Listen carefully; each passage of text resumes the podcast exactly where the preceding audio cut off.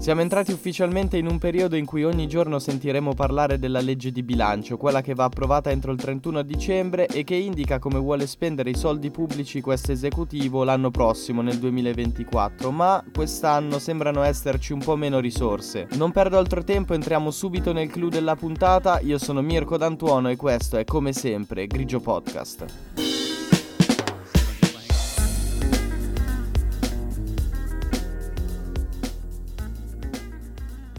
Cercando di sintetizzare un po' il discorso, ci sono tre motivi per cui quest'anno il governo si ritroverà ad avere meno risorse di quelle che pensava di poter avere. Il primo dipende direttamente da questo esecutivo. Le misure che vorrebbe finanziare sono tutte quante molto dispendiose. Si dice che, per esempio, verrà portato avanti il taglio sulle tasse del lavoro, il taglio al cuneo fiscale, e solo questa misura costa dieci miliardi l'anno. Un'altra cosa che verosimilmente sarà fatta è quella di inserire una nuova quota per evitare ancora una volta l'entrata a pieno regime della legge Fornero sulle pensioni, ma anche questa cosa è molto costosa da fare. Diventa quindi difficile, in un contesto dove le risorse sono davvero contate, pensare che il governo riuscirà a inserire anche la cosiddetta flat tax, la tassa unica per tutti i redditi al quindici per cento. Secondo quanto stanno dicendo i giornali in questo periodo, infatti, non dovrebbe essere inserita nella legge di bilancio del duemilaventiquattro, ma l'esecutivo proverà a ragionarci per l'anno successivo. Il secondo Il secondo motivo per cui ci sono meno soldi riguarda l'agevolazione fiscale che conosciamo tutti quanti e di cui sicuramente avete sentito parlare, introdotta nel duemilaventi dal governo Conte due, quello formato da Movimento cinque Stelle e P D. Sto parlando del famosissimo super bonus e magari qualcuno di voi è riuscito anche a sfruttarlo. La casa dei miei nonni al mare ha l'impalcatura da due anni e i lavori non vanno avanti, per esempio. Ma comunque, questa misura che cos'è? È quella con cui il nostro paese si è impegnato a restituire totalmente le somme spese per le ristrutturazioni che migliorano l'efficienza energetica delle residenze. Ma non finisce qui, perché l'Italia si era impegnata anche a versare un ulteriore contributo del dieci per cento ed è per questo che l'agevolazione è conosciuta anche come bonus del centodieci per cento. La misura, come è facile immaginare, ha avuto un peso specifico sui conti dello Stato. Giorgetti, il ministro dell'economia, durante l'annuale forum di Cernobbio ha detto che per adesso l'esecutivo Meloni, da quando è in carica per il superbonus, ha speso venti miliardi di euro. Inoltre, entro il duemilaventisei ne dovremo spendere altri ottanta di miliardi per finire di pagare tutti i rimborsi che ci sono. In questa situazione, che non definirei idilliaca, non aiuta il fatto che Istat ed Eurostat abbiano deciso di modificare il loro modo di contabilizzare la spesa che c'è stata da parte dello Stato per il superbonus e per tutti gli altri bonus edilizi.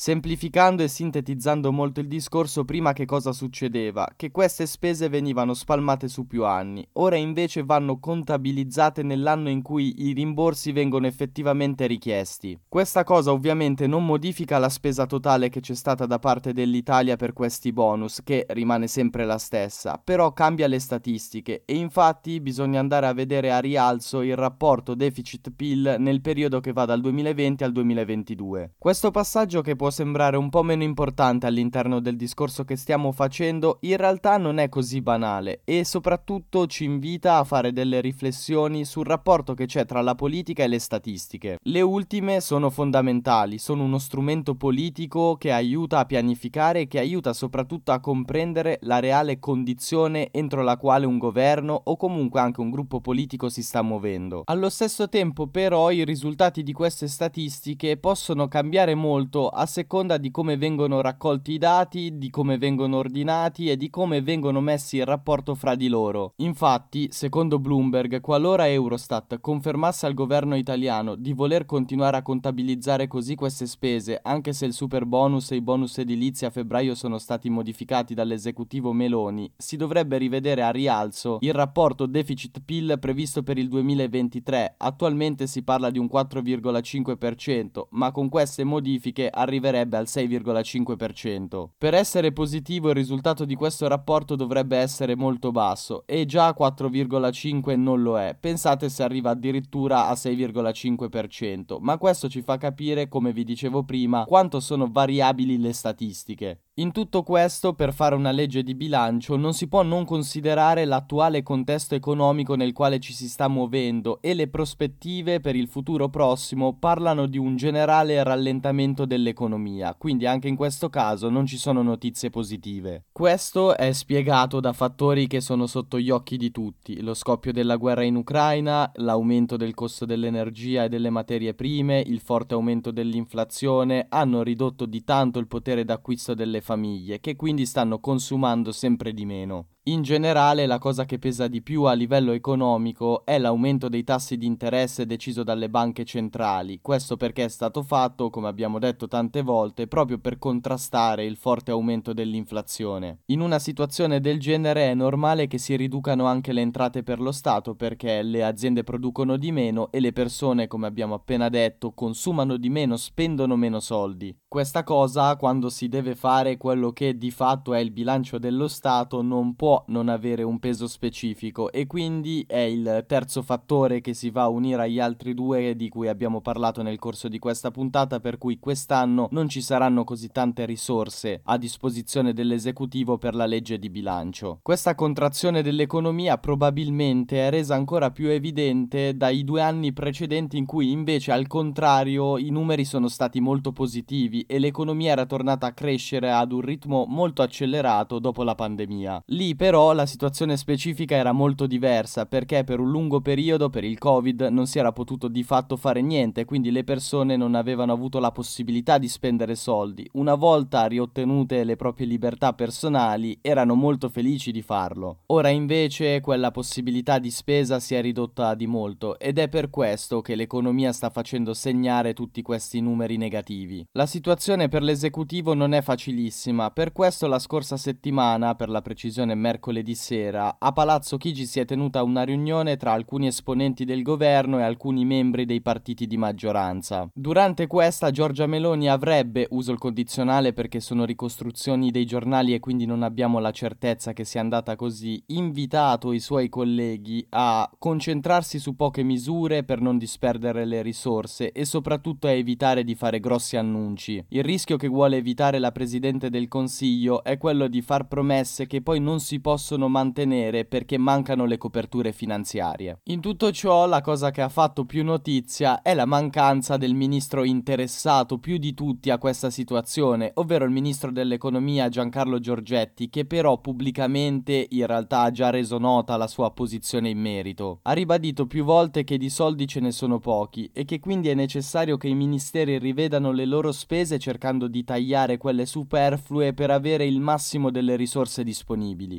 Un altro macro tema che riguarda la legge di bilancio sono le cosiddette coperture di bilancio, ovvero dove si pensa di trovare i soldi per finanziare le cose che si vogliono fare nell'anno successivo. Non è mai facile per un governo trovarli, perché di fatto per farlo bisogna o ridurre una spesa, il che spesso significa ridurre anche dei servizi a disposizione dei cittadini, o aumentare le tasse, una cosa che non piace mai, oppure l'ultima opzione, che è quella che invece è difficile fare perché non piace per niente all'Europa, è l'aumento del debito pubblico. Il governo quest'anno pensa di trovare dei fondi sia dalla privatizzazione, quindi dalla vendita di alcune quote che appartengono al Ministero dell'Economia all'interno di aziende partecipate, sia dalla cosiddetta tassa sugli extra profitti delle banche. Da questa spera e prospetta di recuperare circa tre miliardi di euro. Qualche cosa in più comunque la sapremo a fine settembre, quando, come ogni anno, verrà pubblicata la nota di aggiornamento al documento di economia e di finanza, il cosiddetto Nadef. Lì l'esecutivo pubblica le stime di crescita sul P I L, sul debito pubblico e sul rapporto che c'è tra questi due, quindi sul rapporto deficit-P I L. Sostanzialmente quel documento mostra qual è la situazione economica attuale entro la quale il governo dovrà muoversi prossimamente. Quando uscirà, quando sarà pubblicato, io, Mirko D'Antuono, sarò pronto a raccontarvi il suo contenuto, sempre qui su Grigio Podcast.